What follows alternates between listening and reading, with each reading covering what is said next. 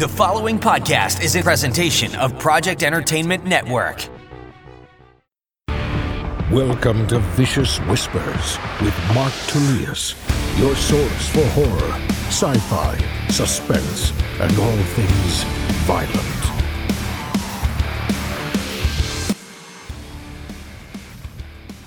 Hey, what's up, guys? Thank you so much for joining me today on Vicious Whispers with Mark Tullius. Today we have episode 78. At the end of today's episode, we will share Taking Out the Trash. That is on Untold Mayhem. So that'll be Taking Out the Trash, a short story at the end of this. Uh, I enjoyed writing that short story. It was one of the last ones written for Untold Mayhem. Uh, some of those stories were older um, in fact, some of them were my first published stories, and I rewrote them. Uh, but then I also added some new ones. This is one of the new ones. Hopefully, you guys will enjoy it. That will be at the end of the episode. Um, so I wasn't even. Uh, it's already Thursday. I was supposed to put this out two days ago. I was also supposed also supposed to have a special guest on. Um, I interviewed my friend Elisha Roberts. Um, we don't know each other, but through Twitter, uh, and she had reviewed Ain't No Messiah. So I thought it'd be cool to do a little Zoom meeting with her. Unfortunately, I ran into some technical issues and totally screwed up that footage.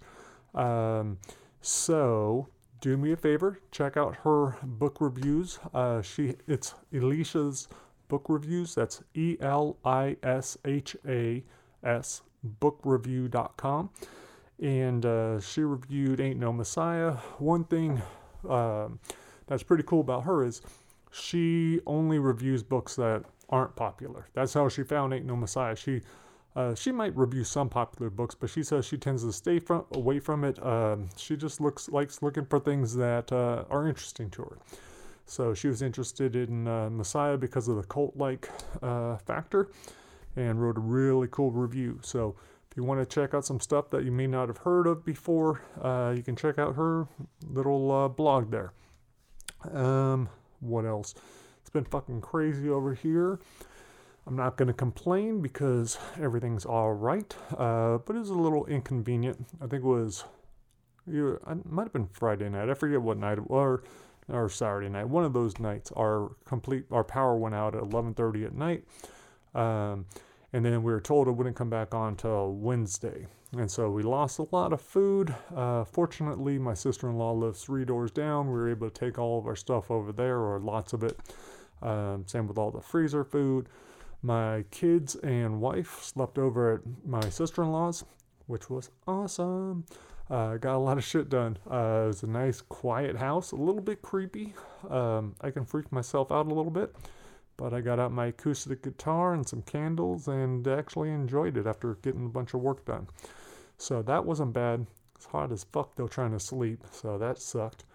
Um, other than that, we're just breathing in all the smoke from the fucking fires. Um, we were thinking about trying to get out of town, but decided, you know what, we'll just stick with it. Stay inside. We have a good filtration system in here, I think. So I think we will be fine. So I let the first reader check out uh, Beyond Brightside. I sent it to my cousin Rob Levesque. He is reading it first, um, making him feel a little bit special. Uh, he's always been super supportive. Their entire family has. In fact, I'm dedicating the whole book to the Levesques. Um, and uh, yeah, so I just finished that yesterday. I'm giving him a day or two, and then tomorrow I will be sending all the anyone that wants to read Beyond Brightside before anyone else, except Rob uh, before the release, I should say. Uh, can hit me up. Send me a message if you want to be an advanced reader. I will shoot you the ebook. I also hired the narrator for that. I just sent it over to him, so he's starting recording it, which is awesome. Now, over the next couple days, I just need to get the print version ready, and I will have the paperbacks made. I don't believe on this book I'm going to be sending out advanced paperback copies to anyone. Um, I'm just going to print the full deal and send that out. Um, so yeah, I, I, found that the paperback copies just aren't worth the expense of uh, sending it. Everyone wants a free book. Not everyone wants to write a review after they receive that book, which is cool. I get it. I'm fucking terrible at writing reviews, but it doesn't make sense for me to purchase these just so other people can get something for free. All right. Um, what else? What else? What else? Oh, the pandemic. Um, that is set. I believe we're going with October 7th for the contest. It'll be about a thousand dollars worth of prizes. Um, I think about $400 of those, maybe even more, will be going towards uh, gift cards for Dark Delicacies. If you haven't checked it out before, it's an awesome store. They got tons of horror collectibles, books, all that kind of stuff. So we thought that'd be a pretty cool prize for people to win. Then there'll be a chance to win all kinds of different uh, book. We'll have book bundles from different horror writers, some of my books, some of John Palisano's books, and then other uh, horror authors uh, that we're friends with. So we should have some really cool prizes in that. Again, we're going to probably limit that to a thousand people. Um, so the contest should be pretty cool. We're even going to have a prize for the person with the shittiest score. So whoever dies the most, uh, you have to have at least like 15 attempts. But if you die the most, you could win a prize. So that way, we're not losing all the people that just have terrible, terrible luck and choose the wrong thing. Um, what's pretty cool about uh, the whole try not to die thing is I put it up on NetGalley. I put Try Not to Die and Brightside up on NetGalley. Um, I got a ton of reviews from uh, NetGalley for Untold Mayhem. And now the same thing is happening with Try Not to Die and Brightside. And what I'm finding is that most of the reviewers are adults who really enjoy um, being reminded of the old Choose Your Own Adventure books. Those are the books that I grew up on as a kid that's what caused me to write this series, so it's pretty cool that it's working with those people. Uh, I believe young adults are enjoying it as well, but it's uh, kind of cool to be able to market to both categories. Um, anything else? I haven't put out that. Uh, assume, probably in a week or two, because I still don't have the complete manuscript for Trying to Die in the Pandemic. That is being edited. Um, right now, it's it's a really really strong copy. It just needs the final edit. Uh, but as soon as that's done, I'm going to hire the narrator. I'll be putting that up on ACX shortly. And uh, already have a couple narrators in mind that I've asked to audition for it. So I'm sure we'll get someone cool there. Uh, so yeah, a lot of exciting stuff going on. Um, and on top of everything else, I just finished a new short story. I think I talked about it on here. Maybe I didn't. Uh, it's, but it's called 31 Others. It'll be the 31st story in the um, 25 Perfect Days world. Uh, this is going to be the first one that's written in first person, and it comes into play right after the short story 15. So it's a little bit, it's towards the start of 25 Perfect Days.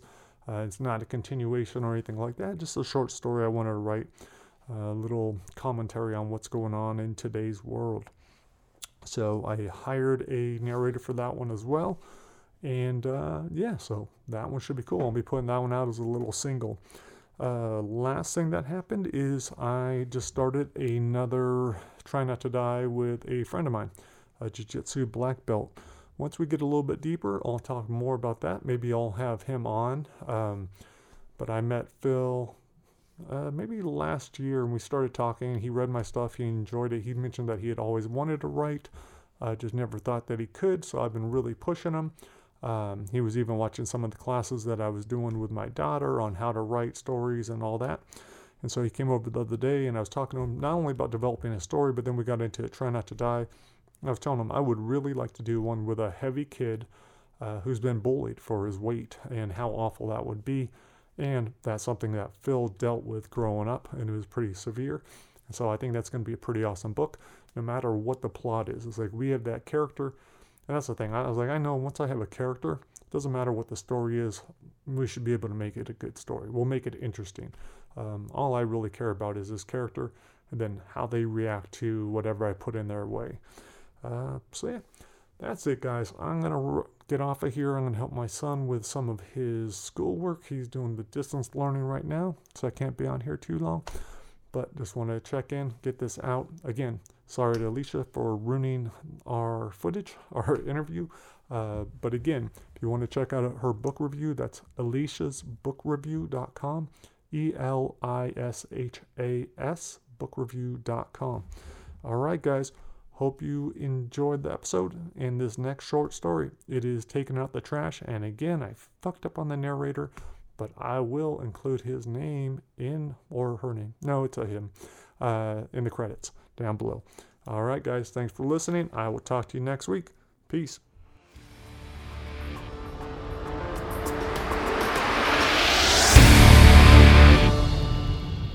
Taking out the trash. The bus pulls up to the curb. The door opens, and a fiery blast of late afternoon August air swooshes in. I hold the rail going down the stairs. Larry waits until I'm on the sidewalk before he says, Tell your dad I said hi. It's the same thing he says every time I get off at my stop. I reply, same as I always do. You got it. I don't feel bad about lying because Dad would just make fun of Larry, call him a fucking loser, a lousy bus driver, a joke. And then he'd look right at me and shake his head. Larry could tell Dad himself. I'm not saying a word to Dad, at least not before I take out the trash. That's been my job since I was seven. It's pretty much the only thing I'm good at. There are 59 steps from the bus stop to the corner, 32 steps across the street, 244 steps to the high school I couldn't finish. So close it is Dad's favorite reminder I'm a failure. It takes 32 more steps to cross again, the sweat soaking the back of my coveralls and running down my crack. 142 to the house I grew up in. It's a quiet street, most everyone in their 60s and 70s. The house is just as old and run down. Dad's is the worst. The same faded yellow peeling paint we'd had back before Mom left us 40 years ago. Dad's rusty red pickup is parked in front of the house, the blue recycling can next to the driveway. No one else has cans out yet, and the rule is not to leave them sitting 24 hours. But I put it there last night after I said goodbye to my old man. As usual, the can is nearly empty. Dad's not about to give away his Budweiser cans. It only contains pink and blue notification letters and white envelopes, nearly every one of them torn in half. Dad said all those citations and notices were bullshit. He owned the land, and he would do whatever the hell he felt fit. The city managers could go fuck themselves because they'd never see a penny.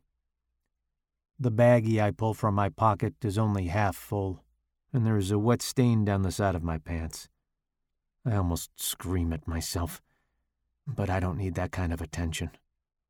Plus, it's not a big deal. Nothing matters but the present. Take a breath and do your job, you big dummy. I squeeze the pink cherry scented soap from the baggie and shake it onto the papers lining the bottom. A big splooge fest, as Mikey would have called it. I toss the baggie in and close the lid. The driveway is gravel, eight steps across, and 28 more steps to the chest high gate that's always unlocked. It's another 54 steps to the tarnished metal trash can that sits five steps from the neighbor's wall on its little pad of concrete. The 32 gallon trash can is a heavy duty monster that's been banged to hell. The first time I took out the trash, I wasn't supposed to. It was Mikey's job, but he'd just run away. Everyone said I was too little but I knew I could do it. Back then, the trash can was taller than me. Now I can rest my belly on it. But not today, with maggots crawling everywhere. In the summer months, maggots are always a problem, especially with the mangled lid that doesn't close right and the holes in the bottom. I fumble for the matchbook I got from Joe in a trade for one ding dong. The logo for 99 bottles is on the cover his father's liquor store. One of the other fifth graders felt bad for me, said I could just walk in there myself and take the matches for free. I told him I don't like going in stores, especially nice ones. Plus, like Dad says, nothing ever comes free. Everything has a price. There are 20 matches. Each burns about six seconds. Judging by the huge swarm of maggots at the bottom of the can, today could be a record breaker.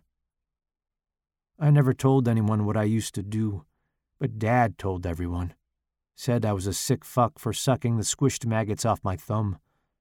No wonder Mom killed herself, he said. The thumb sucking isn't why I swish them. I do it for the pop, to see how far the guts will go. The sucking was just me cleaning up. I'm a pro with matches, and spark one on with my thumbnail. Seven maggots shrivel in a row, five more scorched. Next match is lit, and the maggots are fleeing. Nine more melt on the lid, two burned off the handle. After two more matches, my score is 23, and I've cleared the whole area. Down below is where the numbers really add up. Nowhere for the maggots to run with my big boots blocking them. 12, 10, 12, 15, 11. The number keeps stacking, flecks of black dotting the ground. 13, 12, 9, 2 because of the wind. Zero on a dud match. Hmm. I feel like a dragon scorching the land with my final five matches, the number of casualties rising past my previous record. I take a burnt tip and write 203 inside the cover, then slip it into my pocket. Good luck to anyone trying to figure out if it's a clue. Most people are surprised I can do numbers so good. I like numbers. I understand them way better than I understand people. I was 10 when I started thinking of trash days as numbers. I realized there were only going to be a certain number. Trash days only came once a week, 52 times a year. Of course, there's no knowing how short that number will be. My only friend, Jeffrey Steinbach, probably thought he'd have at least 3,000 trash days but he got cut down crossing the street when I reached number 37. Mom's number stopped before mine began, and Mikey's ended when I was 13, thanks to a bad batch of dope. I used to think I wanted my number to go on forever, but 25 years as a custodian has given me my fill. This is it. I assume the position, feet facing the can because I've bitten and bloodied the back of my ankles too many times, both hands on the only remaining handle. I lift, pull, the back end scraping across the concrete, digging deep into the gravel. If Dad were watching, he'd yell for me to use the dolly. Don't ruin his goddamn driveway. I glance up at the house. Every curtain is closed. Dad's not seeing shit. So I pick up, pull, set down. Pick up, pull, set down. I get a couple of feet with each heave. I take a break. Much as I hate to admit it, the chemo was kicking my butt. I never told Dad. Didn't want to see his smile or hear his, told you so. Four heaves, and I need another rest the metal digging into my calluses, my palms purple. The one time I asked about using gloves, Dad said if I was going to be such a girl about it, I could dig some of Alice's tampons out of the trash and reuse them. But he was right. It made me tougher. I can handle a little pain. I can handle the weight. This day, I'll show him I'm every bit the man he claims I'm not. I make it five more heaves before I cough up a huge glob of nastiness and hawk it into the bushes. Seven more heaves, and I'm past the gate. I go to close it and see Fiddles lying on his side underneath the barbed bush. I say, Fiddles! But he's stiff as a board. He must have got into the poison. But that's okay. There's room. I raised the lid, and it smells like holy hell. I apologize to Fiddles and drop him in. Get the lid on tight as I can. The gate latches, and I go back to the can. Heave ho, heave ho, off to the curb we go. Well, really only six or seven feet. A few more tugs, and we'll be there. Every one of the 1,611 times I've taken out the trash, I've done it the same way. Both cans nice and neat against the curb. But not today. This one can stay right here in the middle of the driveway. It's too heavy to be tipped over, and I'm the only person who ever visits Dad anyway. My hands ache, and my breathing's strained, but I'm happy. I'm finished. I did a good job, and I did it all by myself. Unable to resist, I raised the lid, moved Fiddles to the side. Oh, gag at the mess of maggots pouring in and out of Dad's mouth. I search my brain for something smart to say. I hawk up another loogie and spit on his face. You're right, I tell him. We all pay a price. The lid drops, and I go over and open the recycling bin. Breathe in the cherry soap. Of the eight other houses on the block, only three driveways have cars in them. No one cares about the retard taking out the trash. Before I chicken out, I pull the slimy razor blade from my pocket. Realize I should have put it in the pocket without soap. Last night I cut a slit in my pants over the vein they say is the best to hit. I slip the razor in place and drag it up the inside of my thigh. Ignore the burn, and then etch a smile across my wrist. I lean as far as possible into the trash can, then drop inside, my face pressed into the gooey papers. It doesn't hurt much. Getting lightheaded as my blood oozes all around me. 1,612 is in the books. But we all end up at zero.